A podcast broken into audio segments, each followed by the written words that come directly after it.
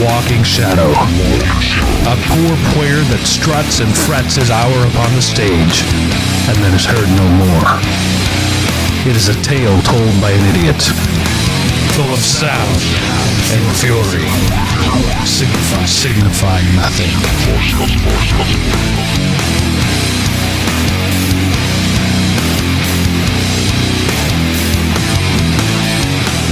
You know, I started to do this topic actually as as the even the first episode of the Sound and Fury. It was something uh, that was very much topical at the time. Certainly, certainly is now. But I wanted to wait a while and compose my thoughts. I wanted to make sure that what I was saying was not just emotional, but rational and well thought out.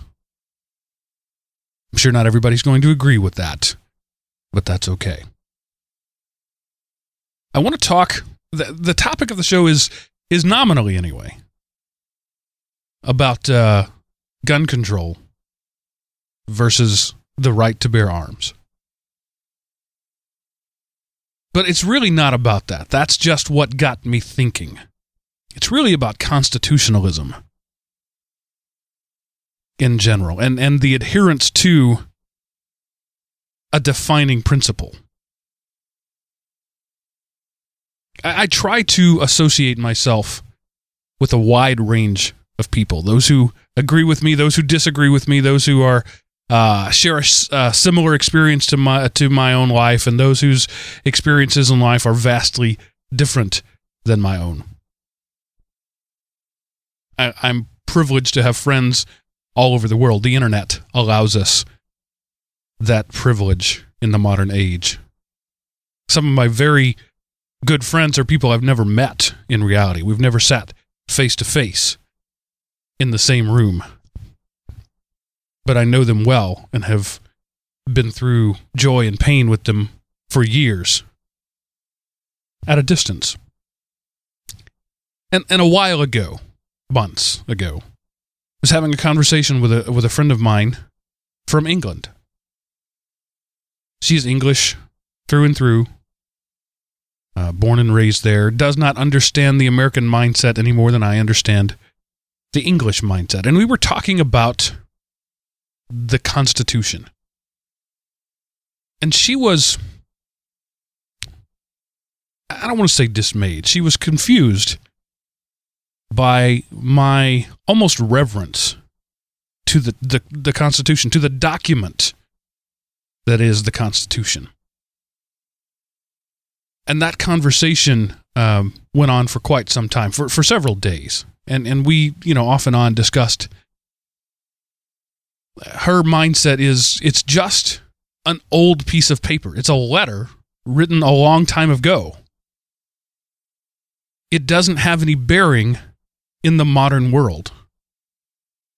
Why why revere it so? Why um, consider it so important? It's 200 plus years old. It, it was not written in a, in a time that is in any way similar to the time in which we now live. Shouldn't, shouldn't we chuck that thing and start over again? And it brought to my mind the parallel between the Constitution and many religious texts. See, religious people understand a governing document. Christians have the Bible, Jews, the Torah. Muslims, the Quran. Every, I don't want to say every. Most world religions, certainly the long lived ones, have a sacred text. And, and that text has many things in it. In the case of, of you know, the Bible, for example, it's the one I know best. Uh, it is object lessons and, and history and stories of things that were and predictions of things that will be and past predictions you know that were the future and have now come to, to be the past there's there's there's an intricate web of morality and culture and history woven throughout the 66 books of the Protestant Bible. But its true power is in that it's the constitution of the Christian life. As is the Quran for a Muslim. It's the it's their constitution. It's the principles by which they live.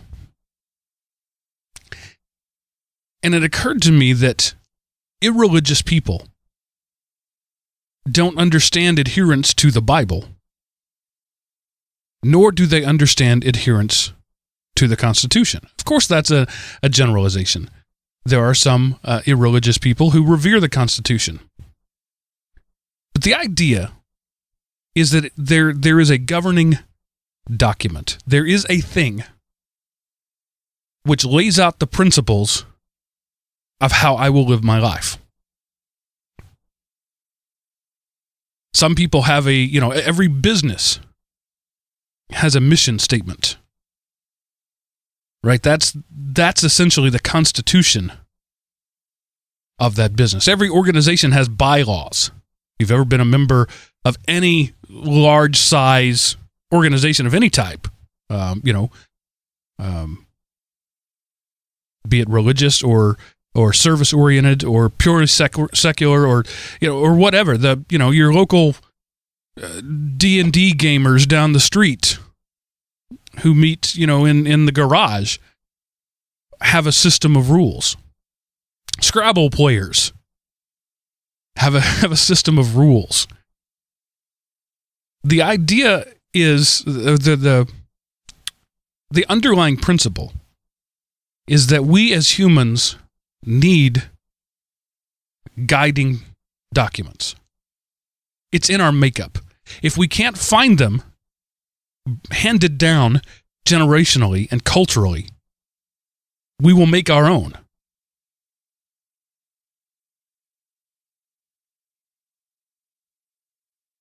The Constitution of the United States is the seminal document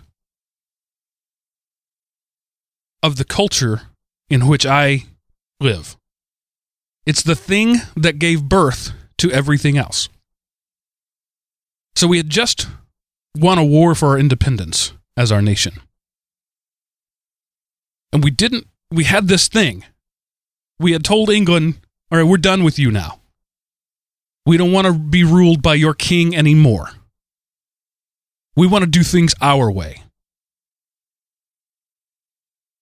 And through the process of a rebellion and a war, we won that right. England ceded their right of control to us and said, okay, fine. You are now your own thing. You're not a property of ours anymore. You can do what you want. Well, then we had a problem as a country. We didn't know what we wanted. We knew we didn't want a king but we didn't know what we did want. We didn't know how we were going to to run this new thing that we had just created. We were so busy creating it and so busy running away from something, we weren't entirely sure what we were running to.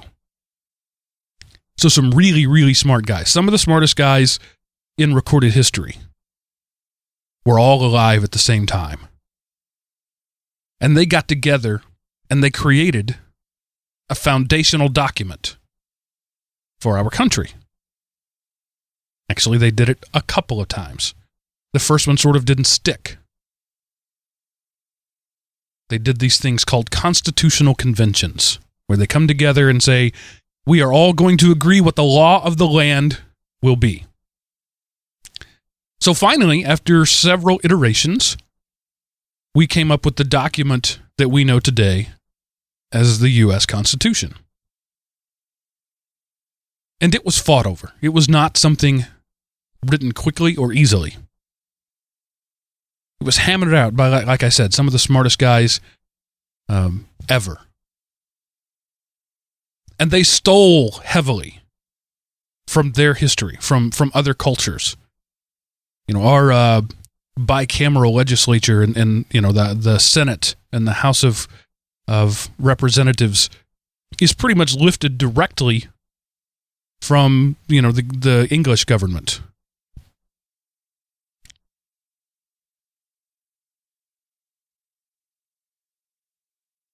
And when they were done, they said, "All right, we have to ratify this thing. We've created it. We've created our document. This is it. This will be the law of the land."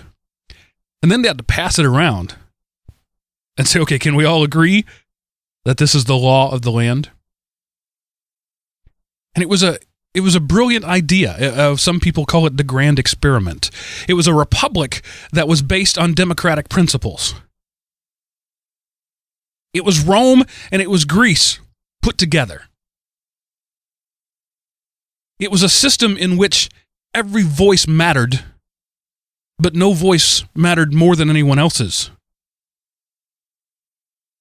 Pure republic. I mean, excuse me, pure democracy.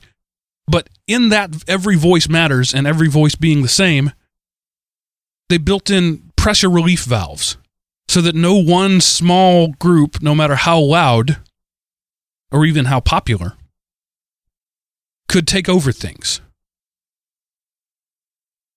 We call it the balance of powers or the checks and balances. These three branches of government the judicial, the executive, the legislative, legislative. My eight year old daughter is is uh, learning about this now in her school, and she made this great poster board with the three branches of government across the top, and she listed what they do in very simple terms. The legislative branch makes the laws of the land. The executive branch enforces, carries out, and affects the laws of the land the judicial branch examines and oversees the laws of the land and decides whether they're good. How do they know that? They compare it to the Constitution, that original document. That was the gold standard. This was not an easy sell. It took a long time to get this thing that was written ratified. It's a high standard two thirds of the population had to agree to it.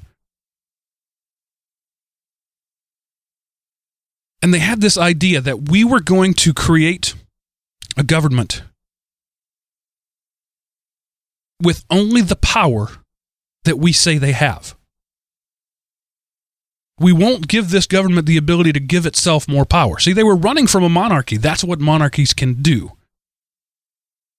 the word of the monarch, the word of the king, is law. The moment he speaks it, it is law. He can give him, he is all powerful.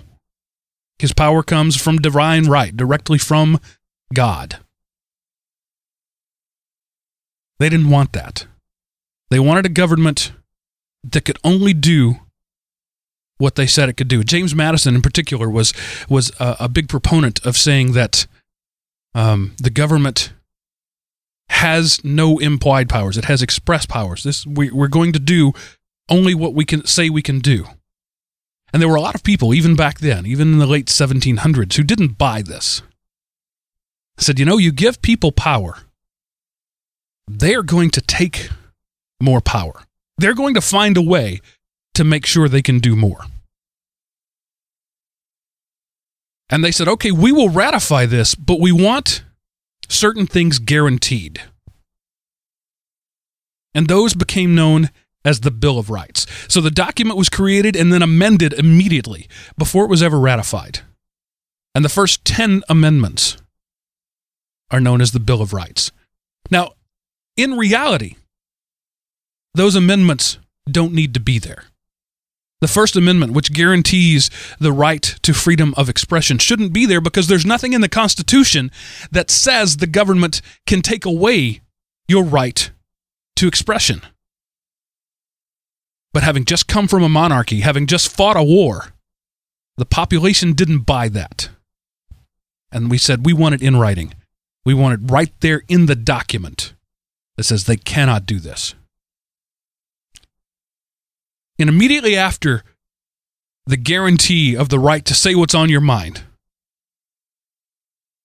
is the right to bear arms. Remember, these people just came out of a war. Had they not been bearing arms, they would still be subjects of the King of England. And they said, okay, we're going to create this government, but we want to make sure we can take it back if we have to. And there are a lot of people who disagree with that sentiment and say that's not what the Second Amendment was for. That's not why it was there. Well, let me read you some quotes from the people who helped write it. James Madison, quote, Americans have the right and advantage to being armed, unlike the citizens of other countries whose governments are afraid to trust the people with, ar- with arms. For Madison, it was about trust. You're asking the people to trust the government to rule properly? Fine, the government has to trust the people with the power to take that right back. Alexander Hamilton wrote, The best we can hope for concerning the people at large is that they be properly armed. He thought that was their best best hope. We can put out this document, we can say this is going to be the law of the land, but the best hope is that the people are armed. From that first Continental Congress, a quote came out that said, Men trained in arms from their infancy and animated by the love of liberty will afford neither a cheap or easy conquest. So you see, this, this idea is not new and it's not revisionist history. It was there from the beginning that the Second Amendment was there specifically in case this Constitution thing didn't work out and the people could take back their government, could take back their land. If they accidentally created a tyrant using the Constitution, they wanted to be able to overthrow that tyrant, just like they had overthrown the King of England, whom they'd made out to be a tyrant.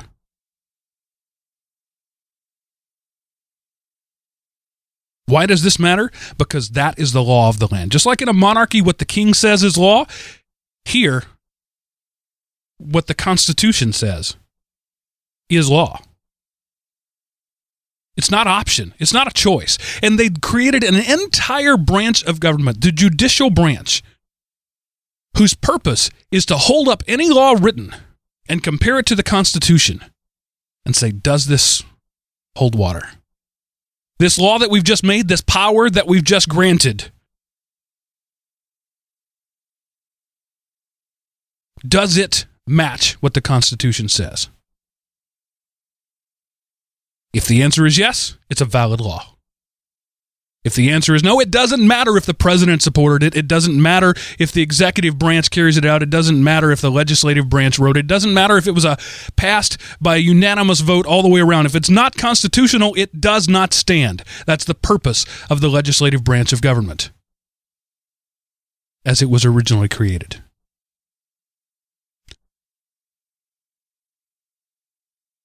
I'm sorry, the judicial branch. I think I misspoke there.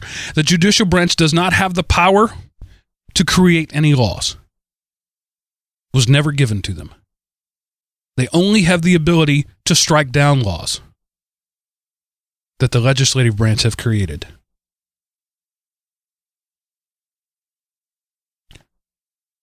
So when you get caught up in these arguments about what is free speech, what is the right to bear arms, what does that matter? Sometimes it's best to cut the garbage back and look go back to the beginning and say what are the governing principles of our country? What is the law of the land? And it's not hard. Do a Google search for Constitution. You'll get a Wikipedia page that lists the entire text of the United States Constitution. How many of you have read it? Very, very few.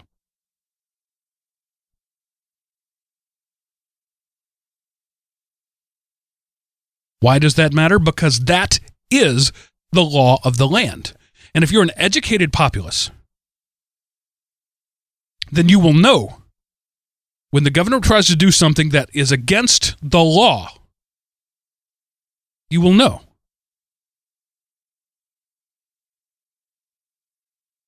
I happen to think that's why that First Amendment is there, the right to expression. They didn't want to stamp out the message. They wanted somebody to be, to be able to say, this isn't right. And then, secondly, they wanted to have the guns to back it up. Now, we're a long way from that. But here's the thing the Constitution hasn't changed. It's been amended a few times. Certain things have been added. At one point, they decided it was a good idea to make it the law of the land that nobody could drink alcohol. A few years later, they decided that was a really bad idea. But this document that is 200 years old and that has been the foundation of one of the most powerful civilizations in history has only been amended a couple of dozen times. And most of those changes were pretty minor. And then somewhere along the line, the judicial branch got this idea that said, you know, there are things that aren't expressly said in the, in the Constitution. They're not in the law, but they're implied. This concept of implied powers arose and became trendy for a while. Still is. The idea that the, the Constitution didn't say it, but clearly, if we divine the intent of the, the, the framers of the Constitution, we can figure out what they really meant. That's where you run into the, the two different schools of thought. There's, there's those who say the Constitution is a living, breathing, fluid document that must change with the times and must be reinterpreted, and we must go back and divine the intent of the framers of the Constitution. And there are others like myself who fall down on the other side of it and say, what's there is what's there. That's known as constructionism. The document was constructed in a way. We don't divine intent. We don't fudge here and there. We look at what's there and we say, Does what's happening today match with the words on that page? If the answer is yes, we're all good. If the answer is no, it's unconstitutional, and there's an entire branch of our government whose job is to strike it down.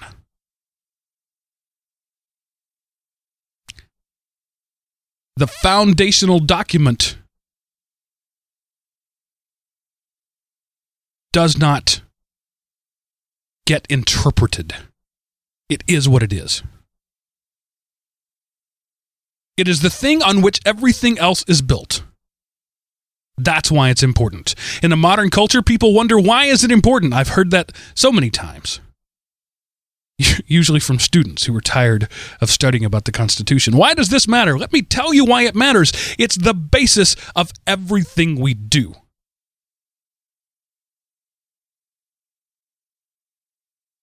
I go to work every day just outside of downtown Atlanta. And I'm the 10th floor, excuse me, the 8th floor of a of a 16-story building. You better believe the foundation of that building is important cuz it supports everything up above it. And if somebody tries to interpret that foundation and decides to to mess with it a little bit and fudge it here and there and say, you know, we could probably do without this pillar here in the parking garage. You know what happens? The building is weakened. You do it enough, the building falls and everyone in it dies.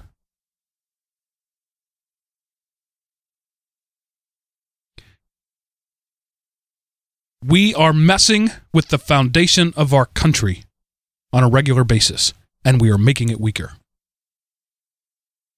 Do I believe the the Constitution of the United States is some inerrant document? Of course not. That's why an amendment process was built in. The people who wrote it didn't believe it was perfect.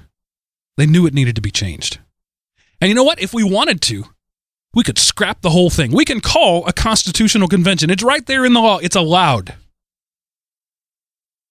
And we can we can follow the rules that were laid out and we could call a constitutional convention and we can rewrite the whole thing. Throw it out. You don't like the second amendment? Get rid of it. You can do that. There's a process by which you can do that. You don't like mentions of God in the foundational document of our country? Get rid of them. You can do that.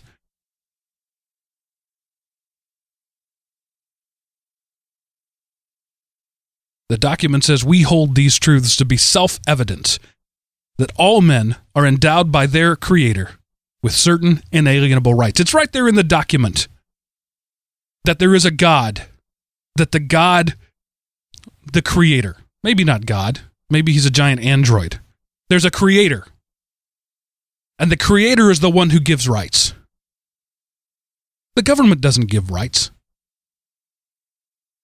The government's only power is to take rights away. You don't like that language, you don't believe in God, you think it's anachronistic and it doesn't belong anymore, take it out. Hold a constitutional convention, rewrite it. You can do that. But until you're willing to man up, until you're willing to lay your dong on the table and say, this Constitution doesn't count anymore, I want to get rid of it, you got to follow what's there. It's cowardly to say you believe something and then act in a contrary manner. Every member of our military swears an oath to defend the Constitution. Not to defend the country necessarily, but to defend the Constitution.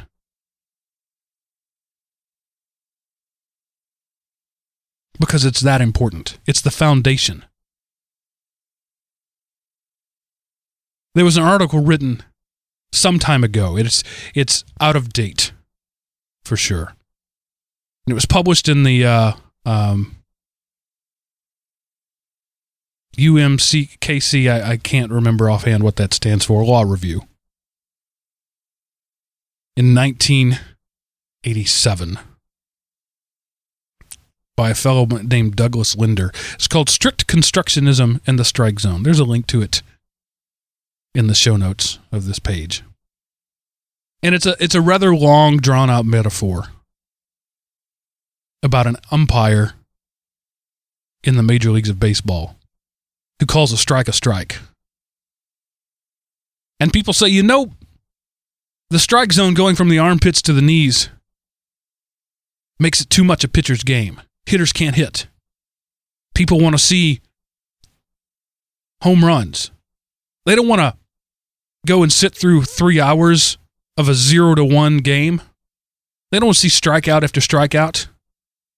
So I'm going to start calling a strike between the waist and the nipples. That's a strike. If it's higher than the Higher than the nipples, no good. If it's if it's below the waist, no good. Doesn't matter if the rule book says it's from the armpit to the knees. I'm going to call a strike where I think a strike needs to be because that's what the people want. That what that's what makes the game exciting. And if the people want it and it's not hurting anything, let's just do it that way. And along comes an umpire who refuses to do that and he calls a pitch just above the knees a strike. And he calls a pitch way up high, just under the armpits, a strike. And the batters say, I can't hit a pitch that high. It's ridiculous. I like it low and away. That's where I can hit it. And the umpire says, But that's not a strike. That's not what the rule book says. So time passes, and peer pressure wins, and they change the strike zone. They rewrite it and say it's from the navel to the knees. So all these high pitches that the, that the hitters don't like, that are up around the armpits, are now strikes. And so they go to this umpire and say, "What are you going to do now?" He says, "Well, I'm going to call a strike a strike." And so those high pitches that are just above uh, the nipples under the armpit, they're stri- they're no longer strikes. And the game goes on, and people get their 15 to 19 exciting hitting fast games. And somebody asks him, What do you think about that? He says, They changed the rule, and my job is to enforce the rule as an umpire. That is the, the constructionist view of the Constitution and of the laws of the land. So the current president has made some some people very unhappy and some people very happy by proposing very strict restrictions. I, I I doubled up there. It was redundant. Strict restrictions on on how you who can what kind of gun an American can purchase and what kind of ammo. It's now um, no longer kosher to have a clip that holds more than ten bullets. See, here's here's where that bothers me. Not because I'm a gun nut. I don't own a gun of any kind. In fact, I never have. I've never owned a firearm outside of a BB gun. I grew up around them.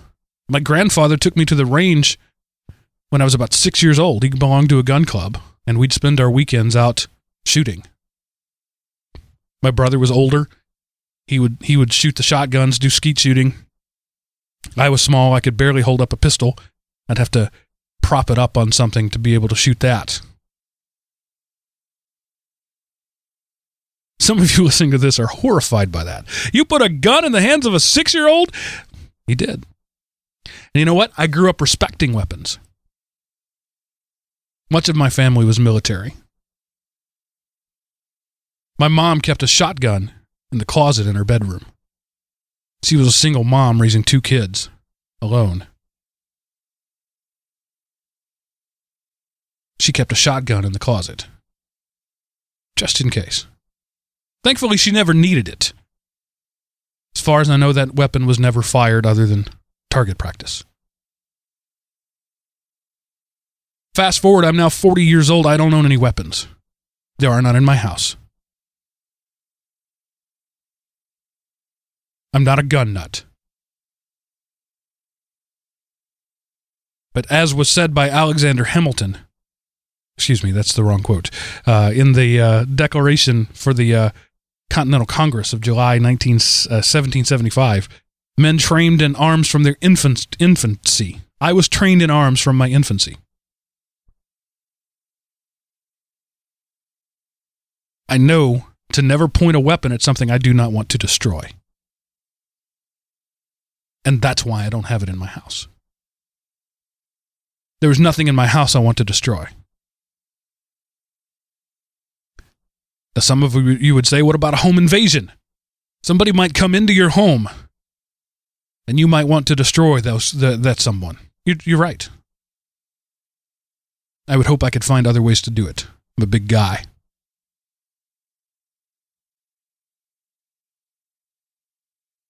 And I guess I've always just relied on that.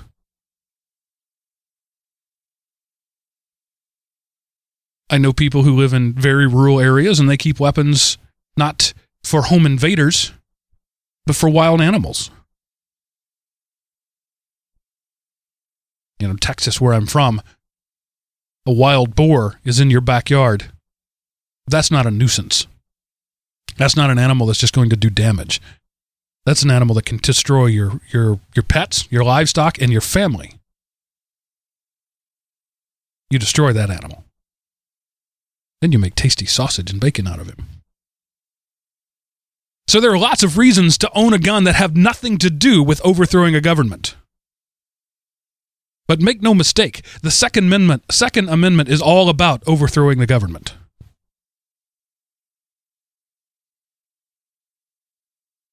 When Fidel Castro took over Cuba, the first thing he did was take away the weapons. You don't need them anymore. We win. We're in charge. We're the good guys. You can trust us.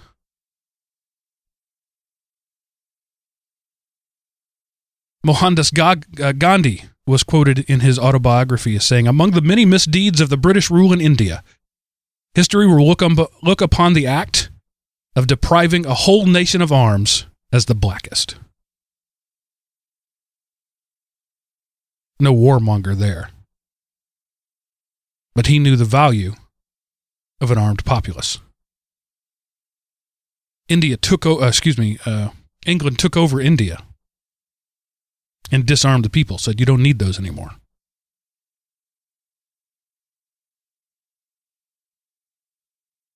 And slowly, the trend over the last 30 years or more has been to disarm the American public. The government is disarming the public. I'm not an alarmist. I don't think that there's going to be a Castro or a or uh, you know some vile governmental thing happen, and that's why we need our weapons. But it's the law of the land that I have the right to bear arms. So, what does the Second Amendment, Second Amendment actually say? You know, a lot of people probably don't know that. It's one sentence. It says, quote, a well-regulated militia being necessary to the security of a free state, the right of the people to keep and bear arms shall not be infringed. What's interesting is there are, there are many times uh, where amendments begin with something like Congress shall make no law. For example, the First Amendment begins that way. Abridging the right to free speech or exercising the freedom thereof. That's a paraphrase. This one doesn't say anything about that. It doesn't say Congress shall make no law. It doesn't say the government will not. It says the right of the people to keep and bear arms shall not be infringed.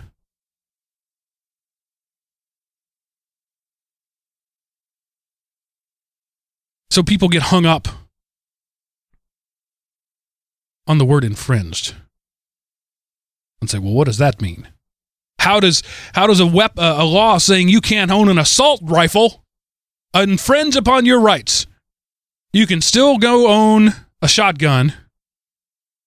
Nobody's saying you can't own a gun. Words mean things. And as a strict constructionist, I look at the law, uh, excuse me, the, the words of the document. What do the words say? That's what the law is.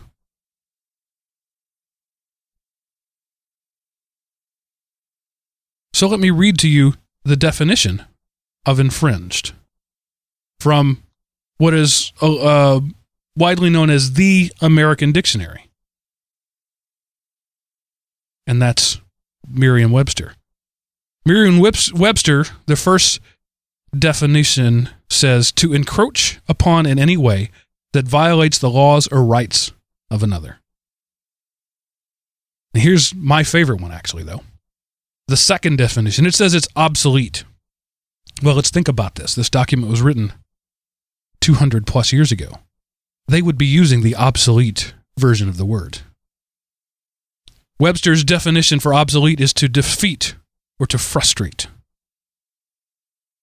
So let's use the obsolete definition.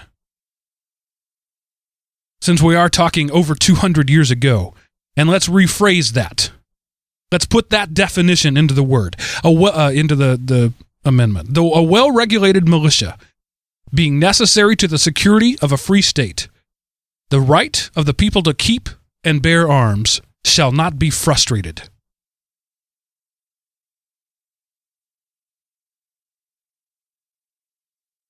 That changes things, doesn't it? Words mean things. The law of the land is that you can't frustrate people who want to keep an arm, uh, keep and bear arms. Well, then you get into the well, what's the definition of arms? They didn't have assault weapons in 1775. They were talking about AK 47s and M1 Garands. All right. I'll play that game with you. They didn't have MTV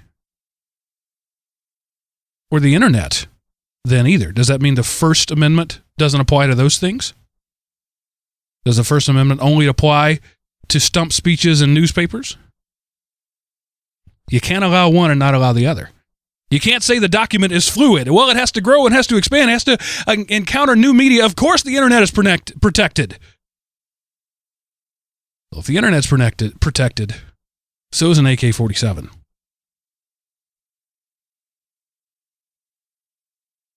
You can't use the argument that that weapon didn't exist back then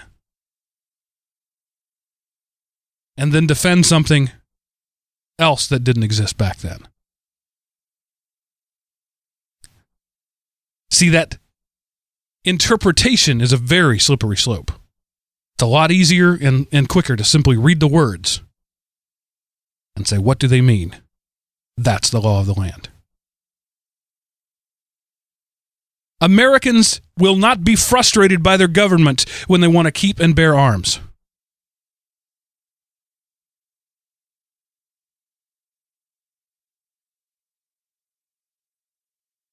See, here's the thing about a republic the Constitution uh, applies only to the federal government. If your city, your local government, says no weapons of any kind inside city limits, that's totally fine. Nothing wrong with that. It's not illegal. They can do that. And in fact, in the Old West, it was it became a fairly common thing when men walked around with six shooters on their hip. Cities who were tired of seeing dead men in the streets wearing six shooters said no more. No guns. And they have that right. I am now a citizen of the state of Georgia. If the state of Georgia says no guns allowed in the state, all guns will be confiscated at state lines. They can do that. That's not unconstitutional because the Constitution doesn't affect states. So you see, this is where I come down as a constructive, a strict constructionist. While I don't like that idea, it's not illegal. And if I don't like it, I can move to another state. I can always go back to Texas. Trust me, Texans will never be without their guns. But the idea of a, of a federal constitution is you can move state to state and city to city, and you can find the place where you fit. But you shouldn't have to move to another country to keep one of your God given rights. Again, we are endowed by our Creator with certain inalienable rights. It's right there in the, in the document. God gives us the right. And we're going to make sure government take, doesn't take it away. People throw around that phrase often God given rights. That's where it comes from. Again, the foundational document of our entire civilization says that rights come from God. That's why we believe it. You don't like it? Change the Constitution. But you can believe that nobody's going to do that because they're too scared. Because you try to change the Constitution, and the sleeping giant will wake. The people who don't understand or don't care about the Constitution, they'll pay attention really quickly. And the guys like me who believe something strongly but aren't super political about it, we're going to come out of the woodworks. And you can bet we're going to be at that constitutional convention. Then you get in a real dangerous spot. What if we write into the Constitution that the president can't be reelected? Well, that would be bad. No president wants that. What if we write into the new Constitution that senators aren't allowed to be paid more than the minimum wage? We don't want that. So you see, once you start mucking with things directly, once you open that can of very ugly worms and say, we're going to change the Constitution, even the most radical backs off. Because then what they want might be in danger. So they work to change through other means. And for the last generation, it's been the judicial system. Those people whose only purpose is to decide whether a law is constitutional or not have been taking it on themselves to rewrite laws. Not directly, but in choosing how it's upheld in court rulings. The modern incarnation of the judicial branch of our government is almost all powerful.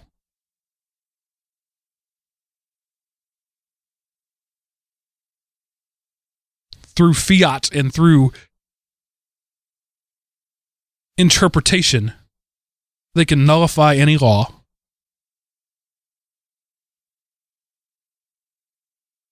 And while they can't directly write laws, they can compel people to do things.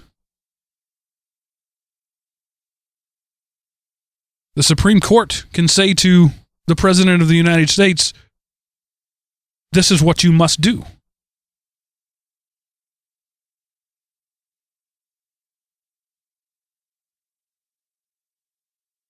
That's a lot of power.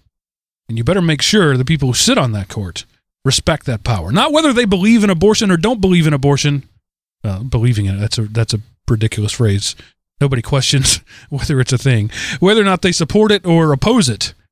You better look at these people who are on the Supreme Court and say, do they understand their job?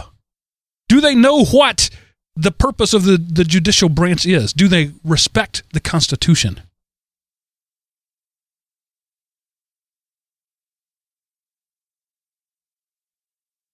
We pick these people and we abuse them during the confirmation process and we pick them apart based on our pet legislations and we say we're never going to put you we're never going to appoint you to this seat unless you promise that at the first first chance you'll overturn Roe v. Wade and make abortion illegal again